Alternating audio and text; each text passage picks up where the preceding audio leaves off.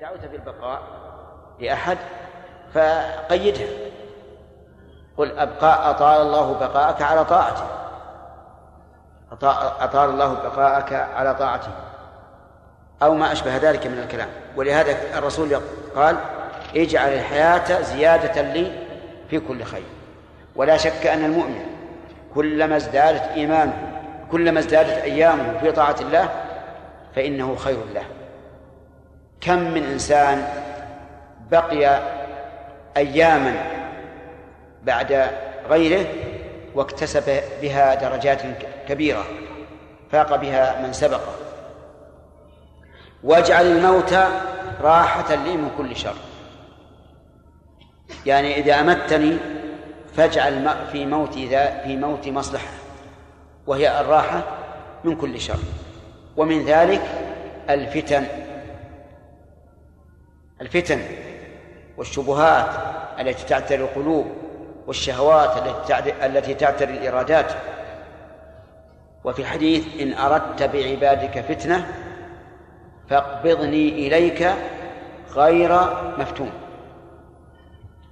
في هذا الحديث فوائد منها ما سبق أنه ينبغي للإنسان الدعاء بهذا الحديث بهذا الدعاء لسببين. الأول ما فيه من الفائدة العظيمة العائدة للإنسان والثاني التأسي برسول الله صلى الله عليه وسلم. ومن فوائد هذا الحديث أن الدين أهم شيء على الإنسان لأن النبي صلى الله عليه وسلم بدأ به. ولهذا إذا أردت أن تدعو الله لشخص بصلاح بصلاحه قل أصلح الله لك الدين والدنيا. فابدأ بالدين لأنه إذا صلح الدين صلحت الدنيا. دليل ذلك قول الله تعالى من عمل صالحا من ذكر أو أنثى أو مؤمن فلنحيينه حياة طيبة ولنجزينهم أجرهم بأحسن ما كانوا يعملون. فذكر الله له جزاءين جزاء في الدنيا وجزاء في الآخرة. وذكر العلماء عن السلف رحمهم الله أنهم يقولون لو يعلم الملوك وأبناء الملوك ما نحن فيه يعني من راحة البال وطمأنينة القلب وانشراح الصدر لجالدون عليه بالسيوف. ومن فوائد هذا الحديث أن الدين عصمة للإنسان. يمنعه في من الأعمال السيئة والأخلاق الرذيلة وهو عصمة له في الآخرة يحصل به أن يزحزح عن النار ويدخل الجنة. ومن فوائد هذا الحديث أنه لا حرج على الإنسان أن يسأل الله تعالى إصلاح معاشه لقول أصلح لي دنياي التي فيها معاشي وكل إنسان يريد أن تصلح دنياه لأنها لو فسدت لكان ذلك سببا في فساد دينه لأن الإنسان إذا اشتغل بتحصيل معاشه فربما يصده عن أشياء كثيرة من الدين. وإن كان تحصيل المعاش, تحصيل المعاش من الدين كما جاء في الحديث الساعي على الأرملة والمساكين كإيش؟ كالمجاهد في سبيل الله أو قال كالصائم لا يفطر وكالقائم لا يفطر. ومن فوائد هذا الحديث أيضا آه، سؤال الإنسان ربه أن يصلح آخرته. ومن فائده فوائده أيضا أن الآخرة هي التي إليها المعاد.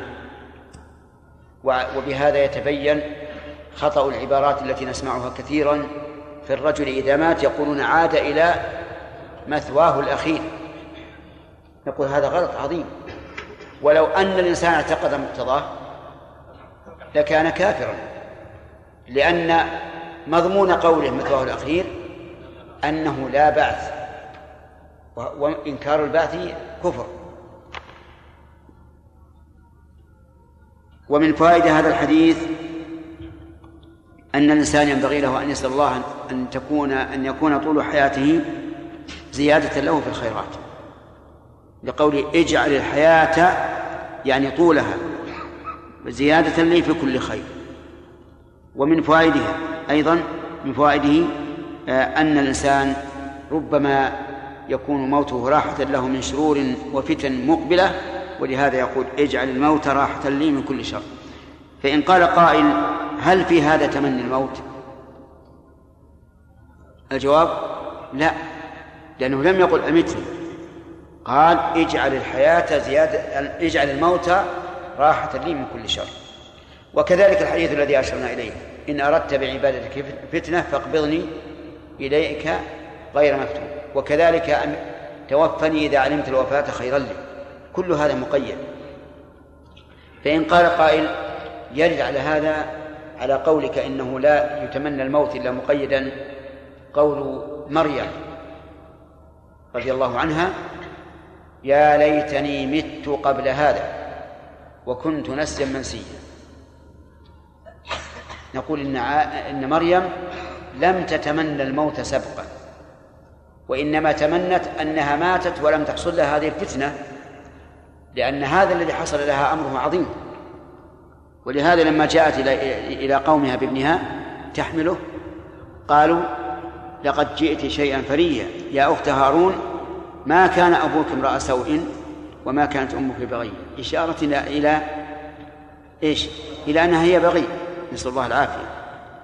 والقصة مكملة في القرآن. وعن أنس رضي الله عنه. ما يمدينا نكمل نخلي الأسئلة بعد الأذان خمس دقائق. وعن أنس رضي الله عنه قال كان رسول الله صلى الله عليه وسلم يقول اللهم انفعني بما علمتني وعلمني ما ينفعني وارزقني علما ينفعني رواه النسائي والحاكم وللترمذي من حديث أبي هريرة رضي الله عنه نحوه. وقال نحوه. وقال في آخره وزدني علما الحمد لله على كل حال وأعوذ بالله من حال أهل النار وهو وإسناده حسن. هذا الحديث في سؤال العلم. والمراد بالعلم العلم النافع. ولهذا قال اللهم انفعني بما علمتني بعده وارزقني علما ينفعني فسأل الرسول عليه الصلاة والسلام ثلاث ثلاث مسائل. الأولى انفعني بما علمتني. وذلك أن الإنسان قد يعلم ولا ولا ينتفع. فسأل النبي صلى الله عليه وسلم ربه أن ينفعه بما علمه. أيضا علمني ما ينفعني وهذا سؤال الاستزادة الاستزادة من العلم. لكن الذي ينفع. قال وارزقني علما ينفعني. هذا في المستقبل. ارزقني علما ينفعني. لأن الماضي سبق سؤاله. اللهم انفعني بما علمتني والحاضر علمني ما ينفعني والمستقبل إيش؟ ارزقني علما ينفعني. وخلاصة هذا الدعاء أن الإنسان محتاج إلى العلم ومحتاج إلى الانتفاع بالعلم. فإن لم يعلم فهو جاهل وإن لم ينتفع فهو مستكبر. ففيه فضيلة الدعاء بهذا بهذا بهذا. وأما رواية الترمذي ففيها أيضا زيادة. قال وزدني علما. يعني علما فوق علم. لأن كل إنسان محتاج إلى زيادة العلم وفوق كل ذي علم عليم. فإن قال قائل هل يوصف الرسول بالجهل؟ نقول قال الله تعالى وهو أعلم به ووجدك ضالا فهدى. وقال وعلمك ما لم تكن تعلم. وقال وكذلك أوحينا إليك روحا من أمرنا. ما كنت تدري ما الكتاب ولا الإيمان. ولكن جعلناه نورا نهدي به من نشاء من عبادنا. وهذا من أعظم فضل الله عليه أنه كان عليه الصلاة والسلام أميا لا يقرأ ولا يكتب وليس عنده شيء من علم الكتاب. وما كنت تتلو من قبله من كتاب ولا تخطه بيمينك. لكن علمه الله هذا العلم العظيم الذي علم به الأمم إلى يوم القيامة. هو الذي بعث في الأميين رسولا منهم يتلو عليهم آياته ويزكيهم ويعلمهم الكتاب والحكمة وإن كانوا يعني وإنهم كانوا من قبل لفي ضلال مبين. الحمد لله على كل حال. وهذه كان النبي صلى الله عليه وسلم يدعو, يدعو بها إذا وجد ما يسوء. وإذا وجد ما يسره قال الحمد لله الذي بنعمته تتم الصالحات. وما يوجد الآن من عبارة بعض الناس الحمد لله الذي لا لا يحمد على مكون سواه هذه عبارة مبتدعة وخير منها ما قاله الرسول عليه الصلاة والسلام. الحمد لله على كل حال. وأعوذ بالله من حال أهل النار. حال في الدنيا أو في, أو في الآخرة؟ في الدنيا والآخرة. حالهم في الدنيا الضلال والغي والفساد والعياذ بالله حالهم في الآخرة النار والعذاب. فأنت تستعيذ بالله من حال أهل النار في الدنيا والآخرة لأن أهل النار سبب ضلالهم إما الجهل وإما الاستكبار. إما الجهل ويكون مع الناس إن وجدنا آبانا على أمة وإن على آثارهم مهتدون أو مقتدون وإما الاستكبار. فلهذا أتى بعد سؤال العلم بقوله وأعوذ بالله من حال أهل النار. ثم قال المؤلف عن عائشة رضي الله عنها أن النبي صلى الله عليه وسلم علمها هذا الدعاء. عائشة أحب نسائه إليه اللاتي مات عنهن. ولذا سئل من أحب الناس إليه؟ قال عائشة قيل من؟ قيل من الرجال؟ قال أبوها فعائشة أحب نسائه اللاتي شاركنها الرسول عليه الصلاة والسلام. أما خديجة فلم يشاركها أحد في الرسول عليه الصلاة والسلام ولهذا لا نجزم أيهما أحب عائشة أو خديجة. لكن بقية النساء لا شك أن عائشة أحب نسائه إليه. علمها هذا الدعاء. يعني إنما قدمت هذه المقدمة ليتبين لكم أهمية هذا الدعاء. فعلمها هذا الدعاء وعلم أباها دعاء آخر يدعو به في صلاته. وهو اللهم إني ظلمت نفسي ظلما كثيرا وإنه لا يغفر الذنوب إلا ولا يغفر الذنوب إلا أنت إلى آخره. قال علم هذا الدعاء اللهم إني أسألك من الخير كله عاجله أي مقدمه وآجله مؤخره. ما علمت منه وما لم أعلم لأن الخير قد يكون معلوما وقد يكون مجهولا. اللهم إني أسألك من خير ما سألك عبدك ونبيك وأعوذ بك من شر ما استعاذك ما عاذ منه عبدك ونبيك. وهذا مجمل لكنه عند الله معلوم. أسألك من خير ما سألك عبدك ونبيك. وهل تعلم هي كل ما سأله الرسول من خير لا ولكن الله يعلمه وكذلك يقال في الشر. نعم. وأعوذ بك من شر ما عاذ منه آه يعني أسقط الجملة صحيح. وأعوذ بك من الشر كله عاجله وآجله ما علمت منه وما لم أعلم مقابل قوله اللهم إني أسألك من الخير كله. وكذلك قولها قوله اللهم إني أسألك من خير ما سألك عبدك ونبيك وأعوذ بك من شر ما عاد منه عبدك ونبيك. اللهم إني أسألك الجنة وما قرب إليها من قول وعمل وأعوذ بك من النار وما قرب إليها من قول وعمل. أيضا علمها أن تسأل الله الجنة وما قرب إليها. كل ما قرب من قول أو عمل. واعلم أن العمل إذا أطلق دخل فيه القول وإذا قرن بالقول صار المراد به الفعل. الله أكبر. الله أكبر والصلاة القائمة آت محمد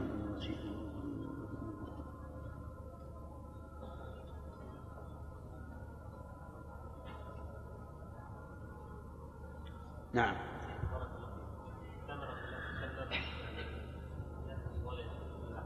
نعم. يمزح.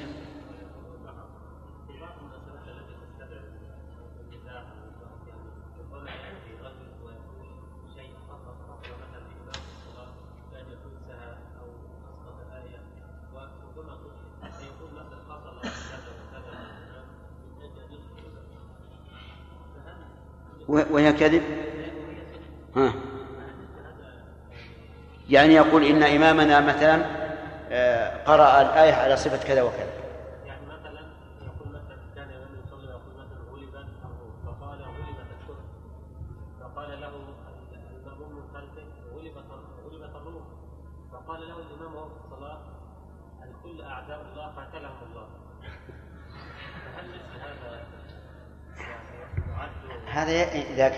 قال ذلك يؤثر.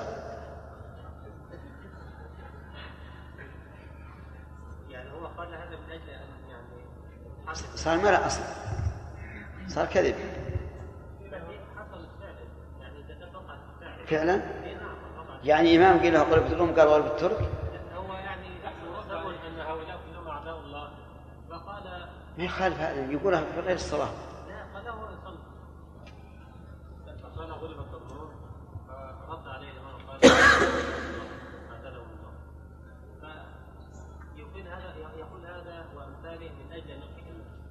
اللي يقول الإمام أو يحكي القصة. والله أنا أرى أن هذا حرام. حكاية مثل القصة مثل القصة.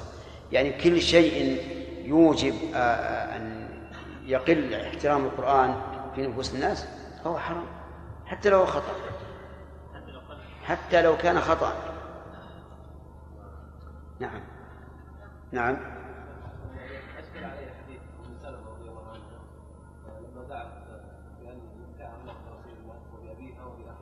نعم. فقال له النبي صلى الله عليه وسلم لقد سألت الله أجل المفروضة إلى آخره. نعم. لكن آه، كمل الحديث. ولو أن ولو الله واستعدت من النار لكان خير نعم. هذا هو. لأن الرسول هذه قضية عين. أراد أن أم سلمة رضي الله عنها لا تتعلق بالمخلوق. أراد أن لا تتعلق بالمخلوق ثم بين أن هذا قد قضي. ولهذا وجهها إلى دعاء أفضل. نعم. بعض الناس يحتاج للدعاء إما من باب السلام أو الترحيب أن يقول أرضاك الله. نعم. أرضاك الله. هل هذا من التعدي في الدعاء؟ لأن ما لا يعني هو لا كلمة إبقاك الله مطلق ما هي ما هي عام وفرق بين المطلق والعام. لو قال أب- أب- أبقاك الله مدى الدهر كان هذا قد يكون اعتداء بالدعاء. ومع ذلك حتى لا يقول أبقاك الله إلا مقيدا. يقول أبقاك الله على طاعته. لأنه كما عرفتم طول البقاء قد يكون شرا للإنسان. نعم. إيش؟ أنا أريد اللي قدامك يا مسعود.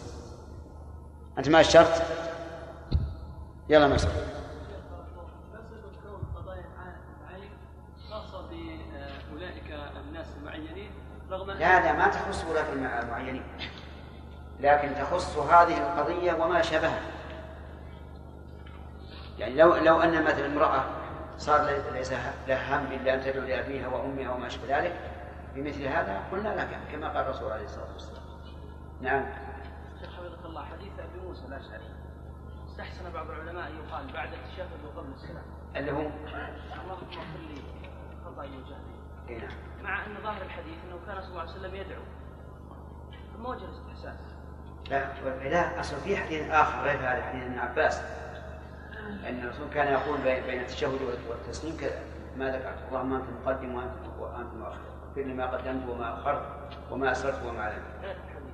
نعم غير ذلك. نعم.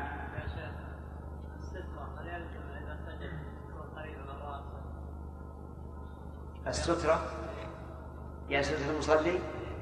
وكلما قرب من- منها فهو أفضل.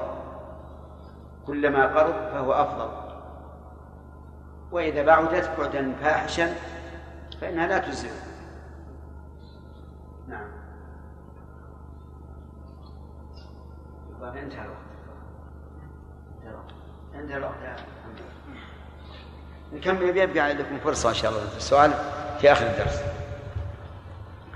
في هذا الحديث أولا آه، حسن رعاية النبي صلى الله عليه وسلم آه، لأهله. حيث علم عائشة هذا الدعاء الجامع النافع. وقد قال عليه الصلاة والسلام خيركم خيركم لأهله وأنا خيركم لأهله ومنها أنه ينبغي الإنسان أن يعلم أهله ما ينفعهم في دينهم ودنياهم.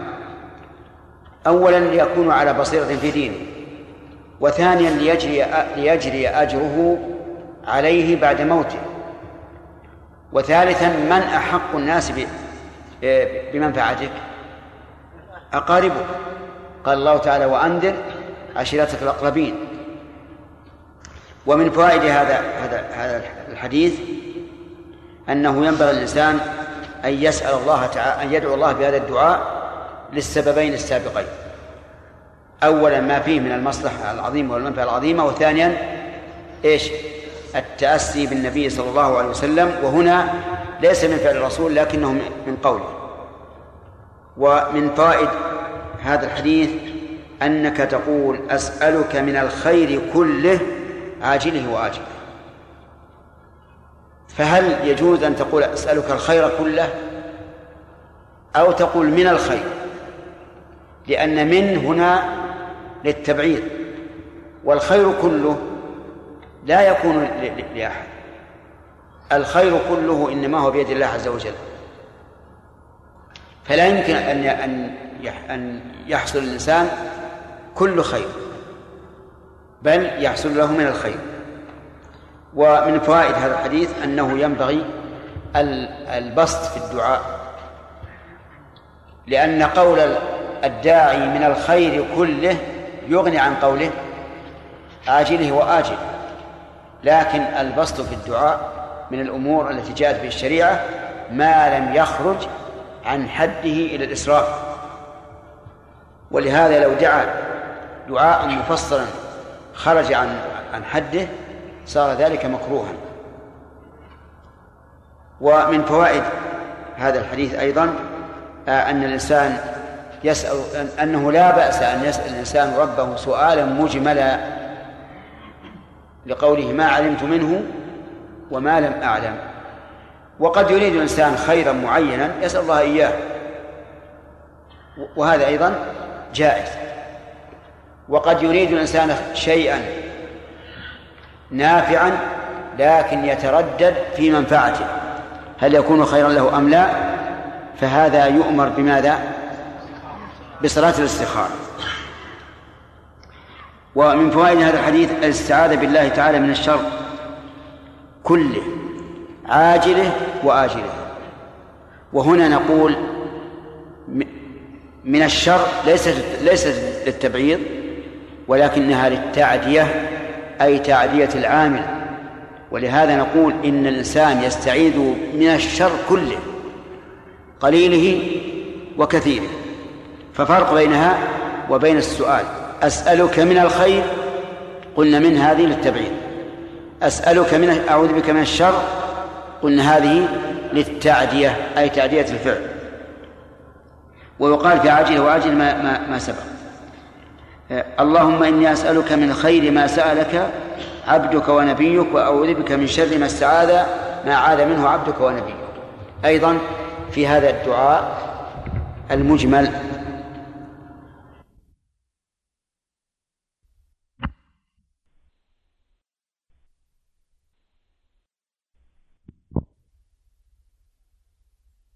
من الخير لأن من هنا للتبعيض. والخير كله لا يكون لأحد. الخير كله إنما هو بيد الله عز وجل. فلا يمكن أن أن يحصل الإنسان كل خير بل يحصل له من الخير. ومن فوائد هذا الحديث أنه ينبغي البسط في الدعاء لأن قول الداعي من الخير كله يغني عن قوله عاجله وآجله. لكن البسط في الدعاء من الأمور التي جاءت في الشريعة ما لم يخرج عن حده إلى الإسراف. ولهذا لو دعا دعاء مفصلا خرج عن عن حده صار ذلك مكروها. ومن فوائد هذا الحديث أيضا آه، أن الإنسان يسأل أنه لا بأس أن يسأل الإنسان ربه سؤالا مجملا لقوله ما علمت منه وما لم أعلم. وقد يريد الإنسان خيرا معينا يسأل الله إياه. وهذا أيضا جائز. وقد يريد الإنسان شيئا نافعا لكن يتردد في منفعته. هل يكون خيرا له أم لا؟ فهذا يؤمر بماذا؟ بصلاة الاستخارة. ومن فوائد هذا الحديث الاستعاذة بالله تعالى من الشر كله عاجله وآجله. وهنا نقول من الشر ليست ليست للتبعيض ولكنها للتعدية أي تعدية العامل. ولهذا نقول إن الإنسان يستعيذ من الشر كله قليله وكثيره. ففرق بينها وبين السؤال. أسألك من الخير قلنا من هذه للتبعيد. أسألك من أعوذ بك من الشر قلنا هذه للتعدية أي تعدية الفعل. ويقال في عاجل وعاجل ما, ما, ما سبق. اللهم إني أسألك من خير ما سألك عبدك ونبيك وأعوذ بك من شر ما استعاذ ما عاذ منه عبدك ونبيك. أيضا في هذا الدعاء المجمل. ولكن يقيد بمن يعرف منه الصلاح. لو قلت اللهم إني أسألك من خير ما سألك فلان وأنت تعرف أن الرجل هذا يسأل الله الصلاح. فالظاهر أنه لا بأس به. لكن نقول خير نقول إن خيرا من ذلك أن تقول إيش؟ ما سأل نبيك. ومن فوائد الحديث إثبات النبوة والعبادة للرسول عليه الصلاة والسلام. ففي إثبات نبوته رد على من كذبه وفي إثبات عبوديته رد على من من غلا فيه صلوات الله وسلامه عليه.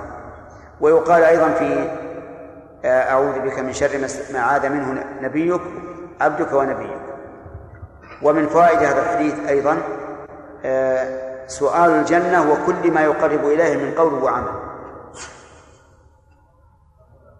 من قول يشمل قول اللسان وقول القلب والعمل يشمل عمل الجوارح وعمل القلب. فما هو قول القلب وما هو عمل القلب؟ قول القلب هو إيمان واعترافه بالشيء وعمله هو حركته محبة يعني أن يحب الشيء بغضا يبغض الشيء رجاء يرجو الشيء خوفا يخاف الشيء خشية وما أشبه ذلك. المهم أن عمل القلب حركة القلب. أما قوله فهو إقراره وإيمانه. أما عمل الجوارح فواضح. وقول اللسان واضح أيضا. ومن فوائد هذا الحديث الاستعاذة بالله من النار وما قرب إليها من قول وعمل لأن النار أعاذنا الله وإياكم منها لها أقوال تقرب إليها وأعمال تقرب إليها. أما بقية الحديث قال وأسألك أن تجعل كل قضاء قضيته لي خيرا. هذه كلمة جامعة. أسألك أن تجعل كل قضاء قضيته لي خيرا. والله تعالى يقضي على العبد بما يضره وبما ينفعه. بما يلائمه وبما لا يلائمه فأن تسأل الله أن يجعل كل قضاء قضاه خيرا لك أما قضاء ما يسر وما ينفع فظاهر أنه خير. لكن ما يضر وما يسوء كيف يكون خيرا؟ نعم إذا أصابك الله بضرر وصبرت واحتسبت الأجر من الله ماذا يكون هذا الضرر؟ يكون خيرا. لأن ثواب الآخرة خير من الدنيا. كذلك أيضا إذا جاء الأمر على خلاف ما ما تريد فهذا أيضا لا يلائمك. فقد يكون ذلك خيرا لك. قد يصرف الله عنك من السوء ما لا تعلمه وأنت تكره أن يقع. ولهذا جاء في القرآن الكريم كتب عليكم القتال وهو كفر لكم وعسى أن تكرهوا شيئا وهو خير لكم وعسى أن تحبوا شيئا وهو شر لكم والله يعلم وأنتم لا تعلمون. إذن يكون معنى اجعل وأسألك أن تجعل كل قضاء قضيته لي خيرا سواء كان هذا القضاء مما يسر أو يسوء أو يضر أو ينفع. ثم قال وأخرج الشيخان عن أبي هريرة رضي الله عنه قال قال رسول الله صلى الله عليه وسلم كلمتان حبيبتان إلى الرحمن خفيفتان على اللسان ثقيلتان في الميزان. سبحان الله وبحمده سبحان الله العظيم. قلنا فيما سبق الكلمة في اللغة العربية وفي لسان الشرع غير الكلمة في اصطلاح النحويين. تشمل الجملة والجمل والكلمة الطويلة والكلمة القصيرة وتشمل أيضا الشعر والنثر. قال كلمتان حبيبتان إلى الرحمن إلى الله عز وجل. يعني أن الله يحبهما ثقيلتان خفيفتان على اللسان. هذا مقابل قوله ثقيلتان في الميزان. حبيبة خفيفتان على اللسان. لأنهما لا يتعبان. لو بقي الإنسان يقول ليله ونهاره سبحان الله وبحمده يتعب لسانه. لا. ثقيلتان في الميزان أي ما توزن به الأعمال يوم القيامة. سبحان الله وبحمده. هذه كلمة. سبحان الله العظيم. هذه الكلمة الثانية. وسبق معنى قول القائل سبحان الله وبحمده وسبحان الله العظيم وأنه تنزيه لله تعالى عن كل ما لا يليق بجلاله وعظمته. هذا الحديث ختم به المؤلف كتابه رحمه الله تأسيا بالبخاري. البخاري ختم به كتابه الصحيح مع أنه ذكره في مواضع أخرى لكنه اختار رحمه الله أن يكتب أن يجعل هذا الحديث آخر كتابه. نسأل الله أن يثيب الجميع. في هذا الحديث فوائد.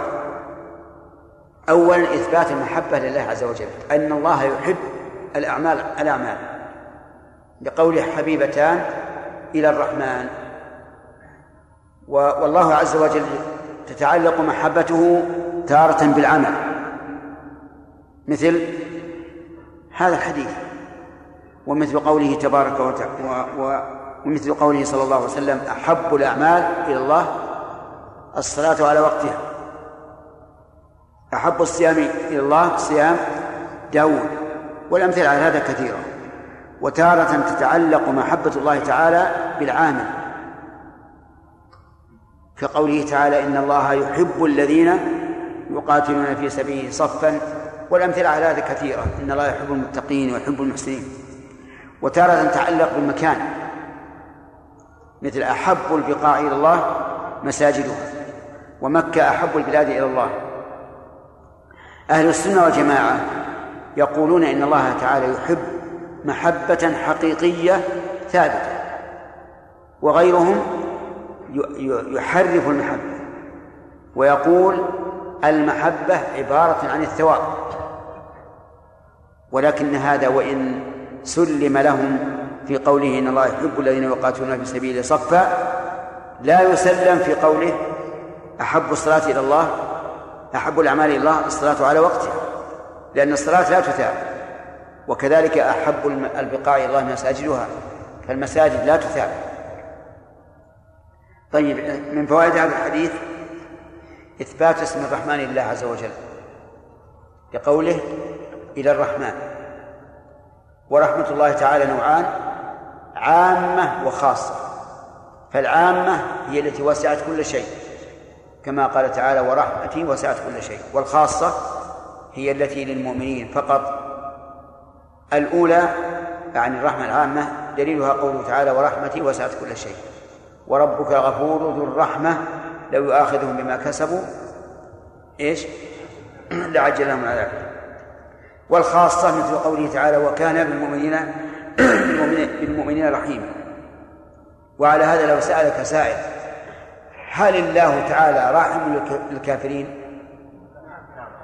لا. إن قلت نعم أخطأت. إن قلت لا أخطأت. ماذا تقول؟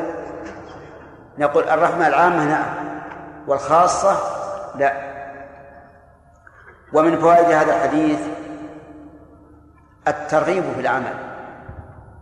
يعني تقليل العمل في نفس الإنسان حتى ينشط عليه لقوله خفيفتان على اللسان. ومن ذلك قول الله تعالى لما ذكر الصيام قال أياما معدودات. يعني ما هو كل الوقت شيء أيام يعني أيام قليلة. وعلى هذا فينبغي للإنسان عندما يخاطب الناس في موعظة من المواعظ أن يقلل لهم الكلفة في الأعمال الصالحة حتى يقدم عليه ولذلك لما في عدة المتوفى عنها زوجها قال النبي عليه الصلاة والسلام حين سألت امرأة أن ابنتها توفي عنها زوجها وأنها اشتكت عينها أفنكحلها قال لا. لا تكحليها أنتم فاهمين؟ المرأة المتوفى عنها زوجها ما تكتحل حتى تنتهي العدة. هذه امرأة لها بنت مات زوجها وأوجعتها عينها فجاءت تسأل الرسول عليه الصلاة والسلام لعله يسمح لها. قال لا. ثم قال إنما هي أربعة أشهر وعشر. وقد كانت إحداكن ترمي بالبعرة على رأس الحوض. فمن الكلام؟ نعم. أربعة أشهر وعشرة أيام. وقد كانت إحداكن يعني في الجاهلية ترمي بالبعرة على رأس الحوض. يشير إلى قصة غريبة في الجاهلية. إذا مات الزوج عن المرأة صارت في حفش في أقصى خبائها ما عند أحد ولا يعطونها ماء ولا شيء الأكل والشرب فقط. كل الروائح الكريهة عندها روائح الحيض روائح البول العذرة كل شيء. ما تخرج. إلى سنة كاملة. بعد سنة كاملة تؤتى بشيء طائر أو ما أشبه ذلك من أجل أن تدلك به ما حول الفرج. يقول قلما تفعل شيئا من ذلك إلا هلك من الرائحة الكريهة. ثم إذا خرجت أخذت بعرة من الأرض. والبعرة روثة البعير ثم رمت بها. إشارة إلى إلى أن كل ما حصل حصل لها أهون من هذه البعرة الجاهلية كلها جهل. والإسلام أربعة أشهر وعشرة أيام المهم أن ذكر هذا من باب التسلية في الأمور التي يعتقد الإنسان أنها شاقة ومن باب الترغيب في الطاعات. ثقيلتان في الميزان. ثقيلتان في الميزان يعني ما توزن به الأعمال. وهنا سؤال. فيه أيضا ثقيلة فيه شيئان أولا أن الذي يوزن هو العمل. أن الذي يوزن هو العمل. وهذا هو ظاهر النصوص في الكتاب والسنة. أن الذي توزن هي الأعمال وهنا يبقى إشكال. كيف يوزن العمل؟ وهو معنى قائم ببدن العامل.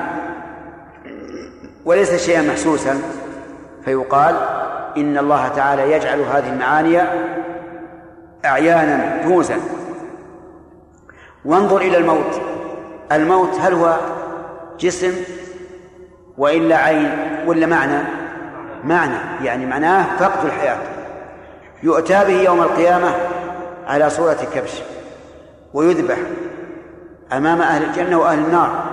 ويقال لأهل الجنة خلود ولا موت ولأهل النار خلود ولا موت وهو معنى. فالله تعالى على كل شيء قدير. يجعل الأعياء يجعل المعاني أعيانا توزن. وقال بعض العلماء إن الذي يوزن العامل وقال آخرون إن الذي يوزن هو صحائف الأعمال وقد مضى الكلام على هذا مبسوطا والحمد لله. من فوائد هذا الحديث أيضا إثبات الميزان. والميزان جاء مفردا وجاء مجموعا. قال الله تعالى فمن ثقلت موازينه فهو في عيشة راضية ومن خفت مو... نعم. ومن خفت موازينه فأمه هاوية. وجاء بلفظ الإفراد. مثل ثقيلتان في الميزان فقيل إنه جمع لأن كل أمة لها ميزان خاص فهو مجموع باعتبار الأمم. وقيل مجموع باعتبار الإفراد لأن لكل فرد ميزانا والظاهر أنه وقيل وقيل إنه جمع باعتبار الموزون. فتعدد الميزان لتعدد الموزون لأنك إذا إذا جئت من ميزان واحد ووزنت به مال فلان ومال فلان ومال فلان صار كأنه موازين متعددة. والأقرب والله أعلم أن لكل أمة ميزانا لأن أعمال الأمم تختلف فيكون لها ميزان بحسب ما يؤتيها الله تعالى من الثواب. فميزان هذه الأمة ميزان واحد وميزان الأمم الأخرى لكل أمة ميزان هذا أقرب ما يكون. وقوله ومن فوائد هذا الحديث فضيلة هذا الذكر.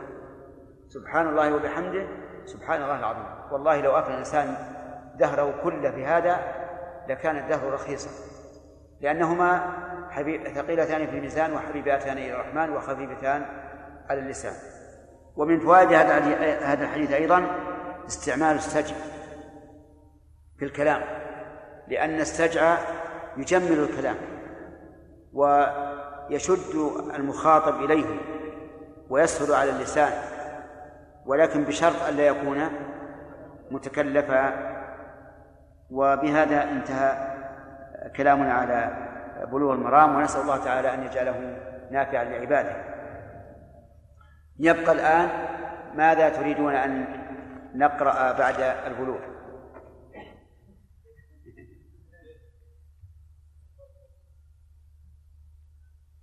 كان تجون على رأيي